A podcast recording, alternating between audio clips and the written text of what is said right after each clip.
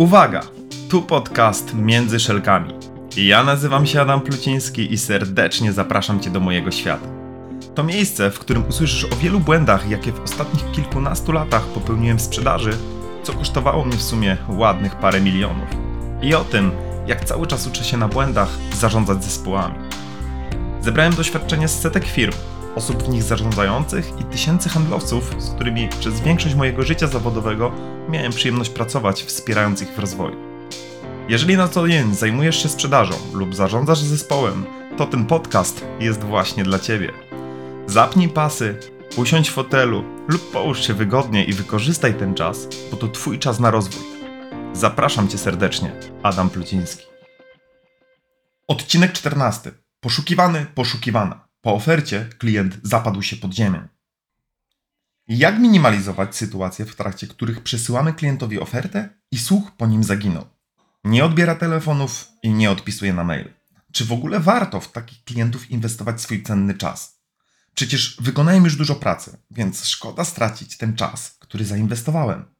W tym odcinku dowiesz się, jakie błędy popełniamy w procesie sprzedaży. Poznasz kilka praktycznych zasad, których zastosowanie wesprze Ciebie w minimalizowaniu takich sytuacji. Znajdziesz również odpowiedź, co zrobić z klientami, którzy nie odpisują i nie odbierają telefonu. Zapraszam Cię serdecznie, drogi słuchaczu, droga słuchaczko, na odsłuchanie merytorycznej części odcinka.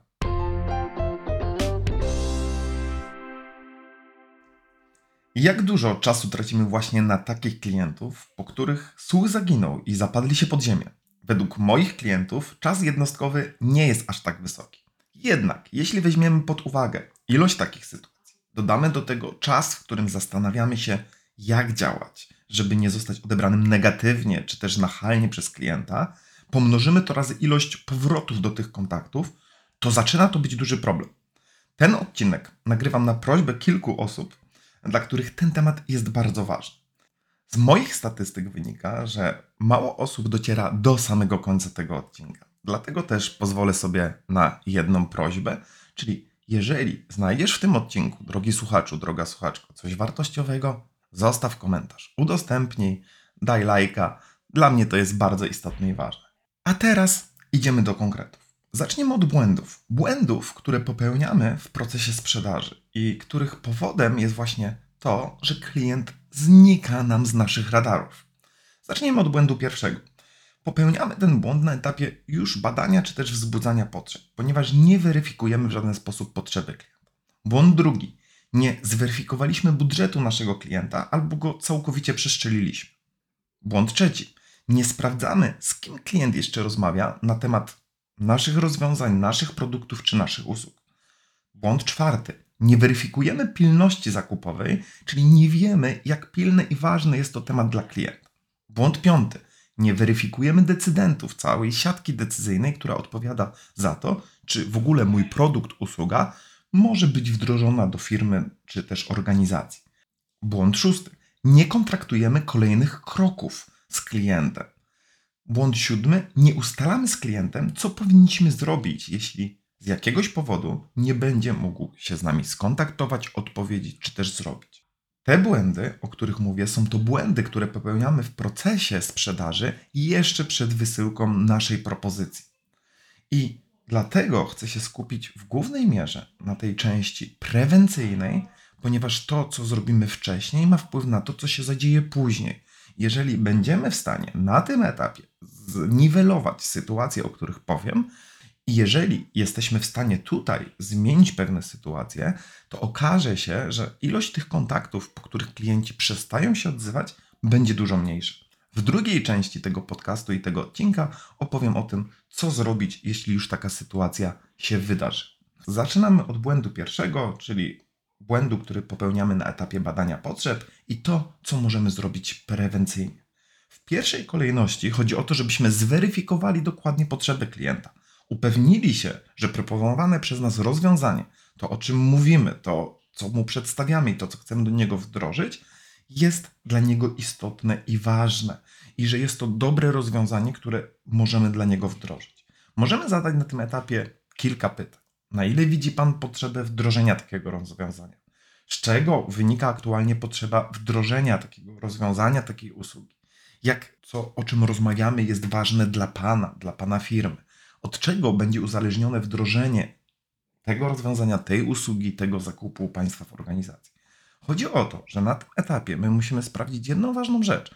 Czy klient tak naprawdę rozmawia z nami, bo udało nam się go przekonać, ale w żaden sposób nie widzi możliwości tego zastosowania lub rozpatruje to w ramach, a może kiedyś. Więc na tym etapie, kiedy wzbudzamy te potrzeby, kiedy badamy te potrzeby, musimy zweryfikować, czy tak naprawdę ten klient jest potencjalnym klientem w najbliższym czasie, w jakiejś jednostce czasu, którą mamy. Bo my często mamy takie założenia, że klienci odpowiadają nam pięknie, ładnie, ale okazuje się, że tak naprawdę chcą tylko poznać, czym my się zajmujemy, albo posłuchać o alternatywach. Więc innym pytaniem, które możemy tu zadać, możemy zapytać oczywiście o to bezpośrednio. Czy na tym etapie poszukuje Pan alternatywy i jest Pan gotowy na jej wdrożenie, czy raczej zapoznaje się Pan z tematem, żeby mieć ogląd sytuacji rynkowej? Idziemy do błędu drugiego. Nie weryfikujemy budżetu klienta albo po prostu go przestrzeliliśmy. Sytuacje są tutaj różne, no bo możemy być nowym dostawcą, a możemy być też dostawcą, który ma wdrożyć rozwiązania, produkty czy usługi, które tak naprawdę klient już posiada. Więc wtedy mówimy o braku weryfikacji aktualnych cen. Chodzi o to, że budżet cały czas jest tematem tabu w Polsce. Wynika to z kilku kwestii. Po pierwsze, nie mówimy o pieniądzach. Po drugie, przecież jak podam budżet, to ktoś będzie próbował mnie oszukać. Po trzecie, może wynikać to z tego, że jeżeli nie podam budżetu, no to będę mógł ugrać coś więcej. Powodów może być wiele, natomiast nie lubimy cały czas rozmawiać o tych pieniądzach i często sam spotykam się z moimi klientami, gdzie oni mówią, to niech Pan coś zaproponuje.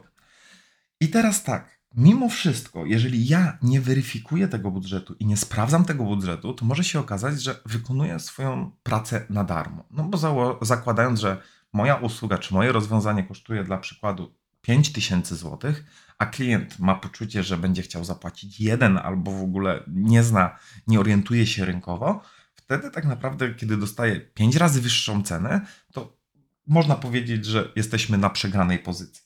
Więc bardzo ważnym aspektem jest to, aby w trakcie rozmowy wyciągnąć od klienta budżet lub wyciągnąć informacje dotyczące aktualnych cen, które ma w kontekście danego rozwiązania. Dla Was, drodzy słuchacze, to jest też taki sygnał, kiedy klient nie chce podać, to znaczy, że albo nie mamy jeszcze tutaj zaufania, albo tak naprawdę klient gra w jakieś gierki. Dopóki tego nie rozgryziecie, może się okazać, że później właśnie on nie będzie odbierał tego telefonu. No dobra, czyli jak weryfikować ten budżet? Po prostu zapytajcie otwarcie, jaki budżet planują Państwo przeznaczyć na takie działanie. Ile aktualnie płacą Państwo za dane rozwiązanie? Można też uzasadnić, dlaczego o to pytam. Nie zawsze uzyskamy wtedy odpowiedź od klienta, ale możemy też posłużyć się pewnymi widełkami. Wie Pan, tego typu rozwiązanie to jest cena na poziomie od X do Y, od 5 do 8 tysięcy. Na ile taki budżet albo na ile Państwo planują tego typu wydatek w najbliższym czasie? Chodzi o to, że widełki dadzą Wam jakby też informację o tym. Usłyszycie od klienta, czy on odpowiada budżet jest w porządku, to są jakby stawki, które jesteśmy w stanie zapłacić i nawet jeżeli słowa mówią jedno, to też po tonie głosu, po tym jak klient nam odpowie, będziemy wiedzieli czy aby na pewno. Jeżeli mamy pewną wątpliwość, warto o to dopytać. Dobra, mamy kwestię budżetu, który jest istotnie ważny, idziemy do błędu trzeciego, czyli nie sprawdzamy, z kim nasz klient jeszcze rozmawia na temat danego rozwiązania czy danej usługi. Niezależnie od tego, czy wdrażamy nowy produkt, czy chcemy być dostawcą, który chce wdrożyć swoje rozwiązania w zamian za inne, z których do tej pory klient korzysta, chodzi o to, żebyśmy sprawdzili, z kim tak naprawdę konkurujemy, z jaką usługą, z jakim rozwiązaniem, czyli kto jest po drugiej stronie, czyli kto jest naszą konkurencją. Bo wtedy bardzo trudno nam zbudować wartość naszego rozwiązania, szczególnie w sytuacjach, kiedy nasze rozwiązania są podobne do innych. No bo jeżeli klient będzie weryfikował i zobaczy, że ma dwa podobne rozwiązania i z jego punktu widzenia nie ma większej różnicy, to wybierze tańsze czy droższe rozwiązanie. Oczywiście jest kilka aspektów, które na to wpływają. Kiedy ja wiem, z kim on rozmawia, jakie opcje on rozpatruje, jestem w stanie zbudować lepiej i bardziej wartość danego rozwiązania i dzięki temu klient będzie w stanie zapłacić nawet wyższą cenę za daną usługę. No okej, jak mamy to weryfikować? Mamy kilka pytań, które możemy zadać w różnych formach. Dla przykładu, jakie jeszcze inne możliwości na tym etapie Pan weryfikuje? Z kim jeszcze rozmawiacie na temat tego rozwiązania, zmiany dostawcy, wdrożenia nowych produktów? Co bierzecie jeszcze pod uwagę, jeśli chodzi o tego typu rozwiązania? Chodzi o to, że czym więcej ja wiem, tym łatwiej i efektywniej mogę prowadzić mój proces sprzedażowy. Klienci czasami nie odbierają od nas tych połączeń z bardzo prostej przyczyny, bo są jeszcze w innych procesach zakupowych. Rozmawiałem z innymi firmami i dlatego czasami nie odbierają od nas, czy też nie wysyłają maila. Więc to jest bardzo ważny punkt, o którym, drogi słuchaczu, droga słuchaczko, warto pamiętać. Idziemy do błędu czwartego, czyli braku weryfikacji tzw. pilności zakupowej. No i tutaj chodzi o to, że ważne jest to, abyśmy wiedzieli, jak pilny i jak ważny jest ten zakup na tym etapie. No i możemy zadać takie pytanie jak: kiedy dokładnie ten produkt, usługa, rozwiązanie powinno się znaleźć u Państwa? Kiedy towar, produkt, usługa powinna być dla Pana dostarczona? Od kiedy będzie chciał Pan korzystać z tego rozwiązania? Co może się wydarzyć, że jednak nie zdecydują się Państwo na zakup? Innym pytaniem może być to, jakie czynniki mogą wpłynąć na przesunięcie terminu realizacji. Jakie jest ich prawdopodobieństwo? Co się musi wydarzyć, aby w okresie X czasu podjęli Państwo decyzję? Do kiedy planują Państwo podjąć ostateczną decyzję? Chodzi o to, że pytań może być tutaj wiele, ale ważne bardzo jest to, żebyśmy doszli do tego, czy tak naprawdę ten zakup jest pilny. Jak jest on pilny? Od czego on jest uzależniony? Bo to da mi informację, czy tak naprawdę umawianie się z klientem na jakiś konkretny termin po przedstawieniu oferty ma sens. Zweryfikujmy to, bo może się okazać, że to, że klient nie odbiera, czy się nie odzywa, wynika z tego, że nie ma informacji na temat tego rozwiązania, bo okres, w którym oni będą podejmowali tę decyzję, jest bardzo długi. Czas na błąd piąty, czyli brak weryfikacji decydentów, czy też siatki decyzyjnej, która odpowiada za to, czy mój produkt, czy też usługa może być wdrożona do firmy. Ważne tutaj jest to, że czasami rozmawiamy z osobami, które nie mają decyzyjności, albo nie mają pełnej decyzji, albo swoją decyzję muszą przedyskutować z pewnymi działami w firmie, osobami, czasami konkretnymi, czasami mniej konkretnymi, albo nawet na tym etapie nie zastanawiają się. Po prostu czasami też jest tak, że ktoś ma zlecone zadanie, żeby zweryfikować i zebrać ofertę. To jest bardzo ważne, abyśmy o tym dokładnie wiedzieli. Więc w jaki sposób możemy weryfikować tych decydentów? Oczywiście najgorszą rzeczą, jaką możemy zrobić, to zapytać, czy Pan jest osobą decyzyjną w tej sprawie. Ale mam nadzieję, że drodzy słuchacze dobrze o tym wiecie. Jak trochę inaczej to zrobić? Kto oprócz Pana powinien wziąć udział w naszych rozmowach? Od kogo w firmie będzie zależała jeszcze decyzja o podjęciu współpracy między nami? Z kim według Pana, Pani warto jeszcze porozmawiać w tym temacie albo zaangażować go w proces zakupu? Kogo z Pani doświadczenia powinniśmy zaangażować w ten proces decyzyjny, żebyśmy mieli pełną jasność, że wszystkie osoby zaangażowane w proces dokładnie wiedzą, na co się decydują.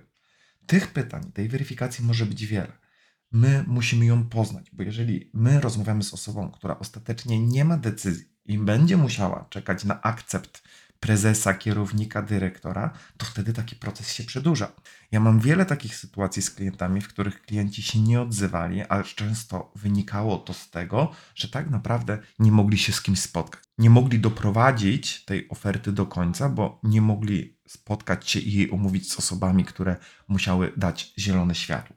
Więc to jest bardzo ważny aspekt, abyśmy takie osoby decyzyjne, czy tą siatkę decyzyjną zmapowali, zweryfikowali i dokładnie wiedzieli, od czego ta decyzja zależy. Oczywiście idealnym rozwiązaniem jest to, kiedy będziemy mogli tych decydentów wziąć na to spotkanie, aby oni dokładnie usłyszeli to samo, co mój klient, z którym ja rozmawiam.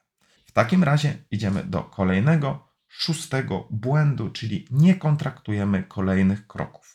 No i tutaj o kontraktowaniu mówiłem już w pierwszym odcinku naszego podcastu, czyli o wąskich gardłach w sprzedaży i tutaj cały czas ten element jest bardzo istotny i bardzo ważny, ponieważ to od niego zależy to, czy ten klient będzie czuł zobowiązanie, czy będzie w ogóle myślał o tym, że jest jakiś kolejny krok, do którego on musi się przygotować. No i tutaj musimy kontraktować konkretny termin z klientem, w którym my omówimy tą propozycję. Kiedy my się z nim umawiamy, najlepiej już na tym etapie, przed wysłaniem propozycji, ustalić z nim termin, kiedy będziemy się słyszeli, kiedy będziemy to omawiali. I mając ten konkretny termin, warto go potwierdzić w formie mailowej. Po rozmowie wysłać do klienta maila: drogi kliencie, słyszymy się wtedy i wtedy. Jeżeli coś się zmieni, daj mi proszę znać. Ustalmy z tym klientem kolejność działań. Ofertę wyślę panu do terminu tego i tego. Proszę mi powiedzieć, czy jeśli umówimy się na dzień X, to do tej pory będzie już miał pan pełne informacje, albo będzie pan wiedział więcej, albo będzie już pan gotowy do tego, żebyśmy porozmawiali o szczegółach. Chodzi o to, że tak konkretnie ustalony termin i wbity w kalendarz daje wam większą szansę na to, że ten klient z wami w tym terminie się zdzwoni, albo przynajmniej będzie czuł większą odpowiedzialność za ten termin. Lub też będzie mu głupio, jeżeli nie będzie mógł tego tematu zrealizować. Wam daje to jeszcze więcej narzędzi do takiego działania, kiedy już taka sytuacja się wydarzy, bo macie do czego się odwołać. A tak to czasami zastanawiamy się, czy ja powinienem do niego zadzwonić już teraz, czy dać mu jeszcze jeden dzień? Czy jak już raz zadzwoniłem i nie odebrał, to teraz to będzie nachalność, czy jednak to będzie jeszcze w ramach takiej kultury biznesowej? Unikajmy tego typu sytuacji. Jeżeli się na coś umówimy z klientem, wtedy mamy konkretną informację, do której się możemy odwołać. Błąd 7, czyli nie ustalamy z klientem, co powinniśmy zrobić, jeżeli z jakiegoś powodu nie uda nam się skontaktować, nie będziemy możliwości mieli się zdzwonić w tym konkretnym terminie. No i ten błąd jest bardzo mocno połączony z tym błędem 6, czyli że nie kontraktujemy kolejnych kroków. Więc żeby móc go zastosować, dobrze jest w takim razie wykonać to kontraktowanie, do którego bardzo mocno zachęcam, bo to skraca bardzo mocno proces sprzedaży. Co my tak naprawdę możemy powiedzieć temu klientowi? Na przykład: z mojego doświadczenia zdarzają się takie sytuacje, że po przesłaniu propozycji z jakiejś przyczyny klient przestaje się odzywać. Czasami wynika to z tego, że nie ma jeszcze informacji od szefa, musi porozmawiać, przedyskutować ten temat z innymi osobami w firmie, albo robi jedynie rozeznanie rynku, czy też nie planuje na tym etapie zakupu. Proszę mi powiedzieć, czy któraś z powyższych sytuacji, albo może inna, może wpłynąć na to, że z jakiegoś powodu nie uda nam się zdzwonić w tym terminie? Wie pan, wolę zapytać otwarcie, bo szanuję pana czas. Czy jakaś z tych sytuacji może się wydarzyć?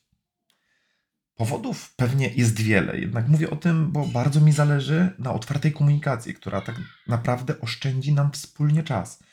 Możemy się tak umówić, że jeśli pojawi się jakiś powód, to otwarcie mi pan o tym powie? Zależy mi na tym, aby uniknąć takich sytuacji, bo nie wiem, jak wtedy mam się zachować. Jest mi trochę głupio, nie chcę zostać odebrany w żaden sposób nachalnie. Jeśli nie uda nam się w tym terminie z jakiegoś powodu zdzwonić, to mogę liczyć na to, że da mi pan znać mailowo, SMS-owo albo telefonicznie? Sposobów na to znowu może być wiele. Jednak dużo lepszym rozwiązaniem jest to, że ja wcześniej mojego klienta ostrzegę przed taką sytuacją. Czyli to jest takie działanie prewencyjne. Ja mówię, że tak zachowują się inni klienci.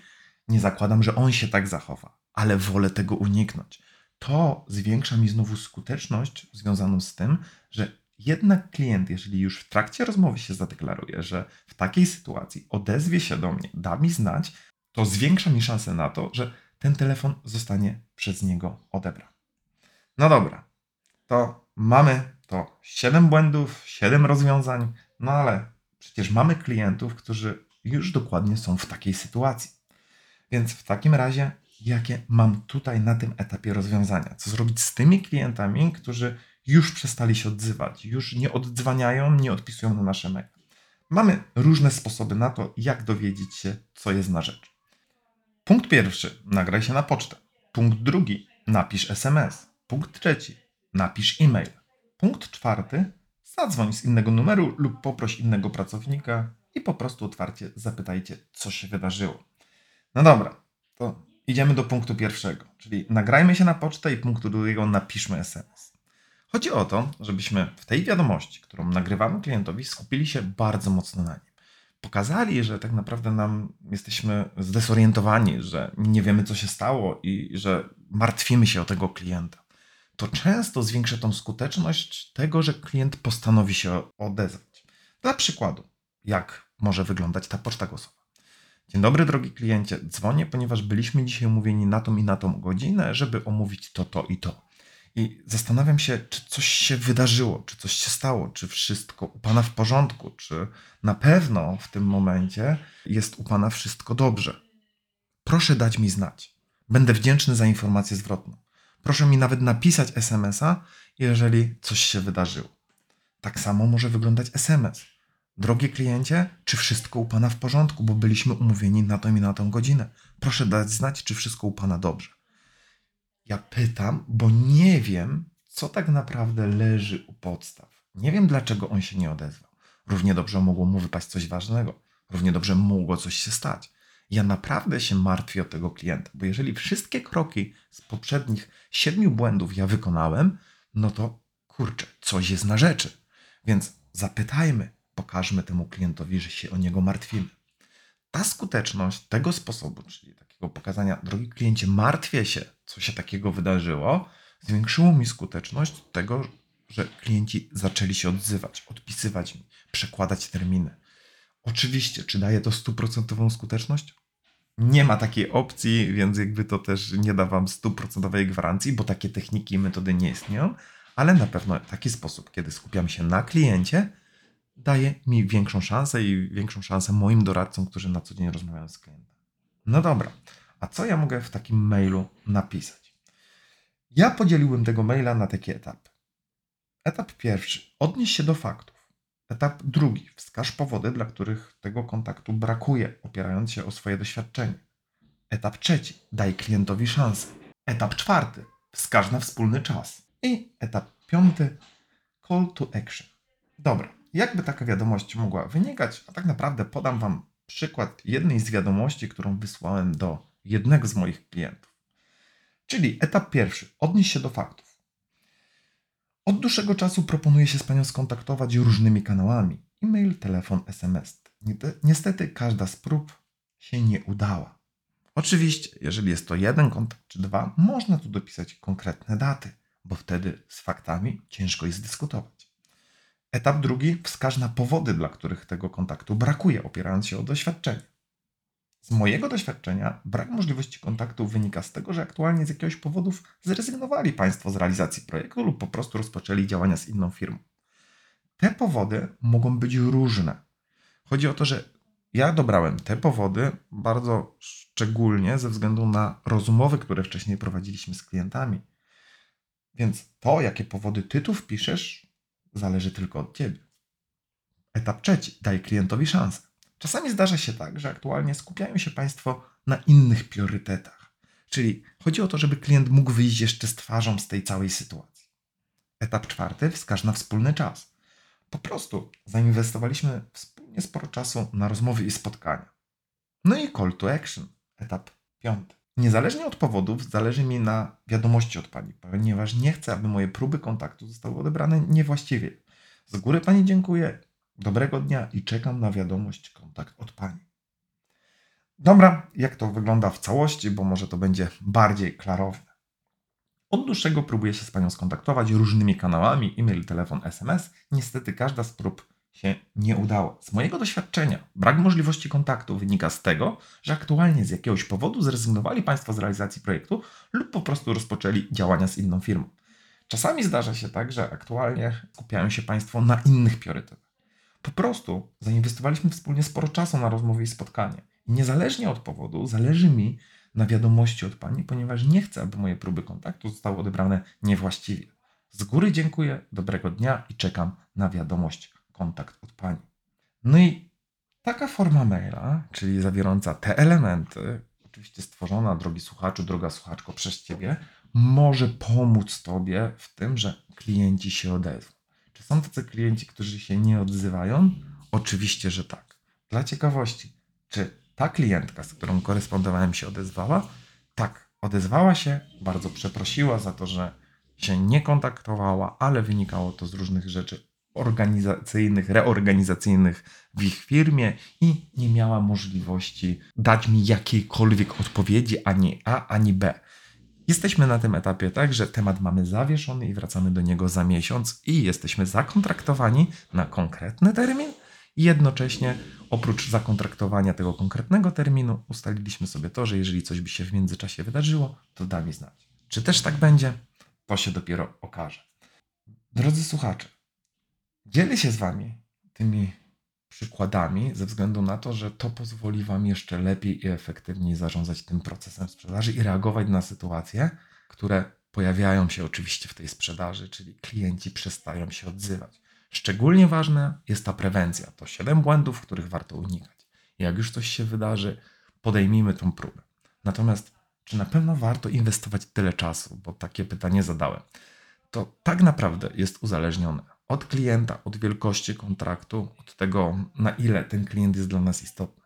Natomiast kiedy po tych próbach, czyli jeżeli zrobimy na etapie prewencji te wszystkie działania, skontaktujemy się telefonicznie, mailowo, SMS-owo i nie mamy żadnej odpowiedzi od klienta, to zdecydowanie to jest moment, w którym powinniśmy podziękować temu klientowi, zakończyć to ostatnią wiadomością, ostatnim telefonem do klienta z informacją: drogi kliencie, jak z jakiegoś powodu nie mam do Pana żadnej możliwości kontaktu, z jakiegoś powodu nie odzywasz się, ja dziękuję za zaangażowanie w ten proces. Jeżeli jakaś sytuacja u Państwa się zmieni, to ja cały czas jestem otwarty na to, żebyśmy w danym temacie porozmawiali. To jest już moja ostatnia wiadomość i ostatni telefon.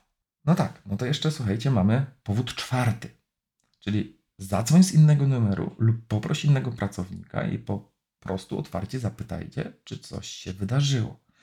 To jest tak naprawdę jeden z takich ostatecznych aspektów, który można wdrożyć na poziomie rozmowy z tymi klientami. Często możemy usłyszeć, że warto już zamknąć ten proces. Dlaczego mówię o tym, że z innego numeru? Bo z jakiegoś powodu klient może nie odbierać. Chodzi o to, że my nie mamy katować tego klienta, ale po prostu otwarcie zapytać. Prowadziliśmy proces. Jest taka sytuacja, w której zdarzyło się to i to. I proszę mi powiedzieć otwarcie, czy jest sens rozmawiać na tym etapie, czy też takiego sensu nie ma. To jest dla mnie cenna informacja biznesowa. To może rozwiązać sytuację i powiedzieć Wam, tak, jest, nie ma sensu. Czy korzystamy z tej opcji? Czasami korzystamy, bo to daje nam jakby jasną, klarowną informację. Z mojej strony to tyle.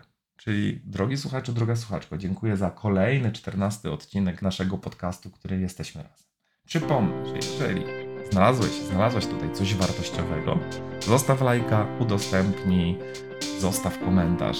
Tymczasem życzę Wam szerokiej drogi, miłego odpoczynku, smacznej kawy i do usłyszenia w kolejnym odcinku podcastu Między Szelkami. Adam Pluciński.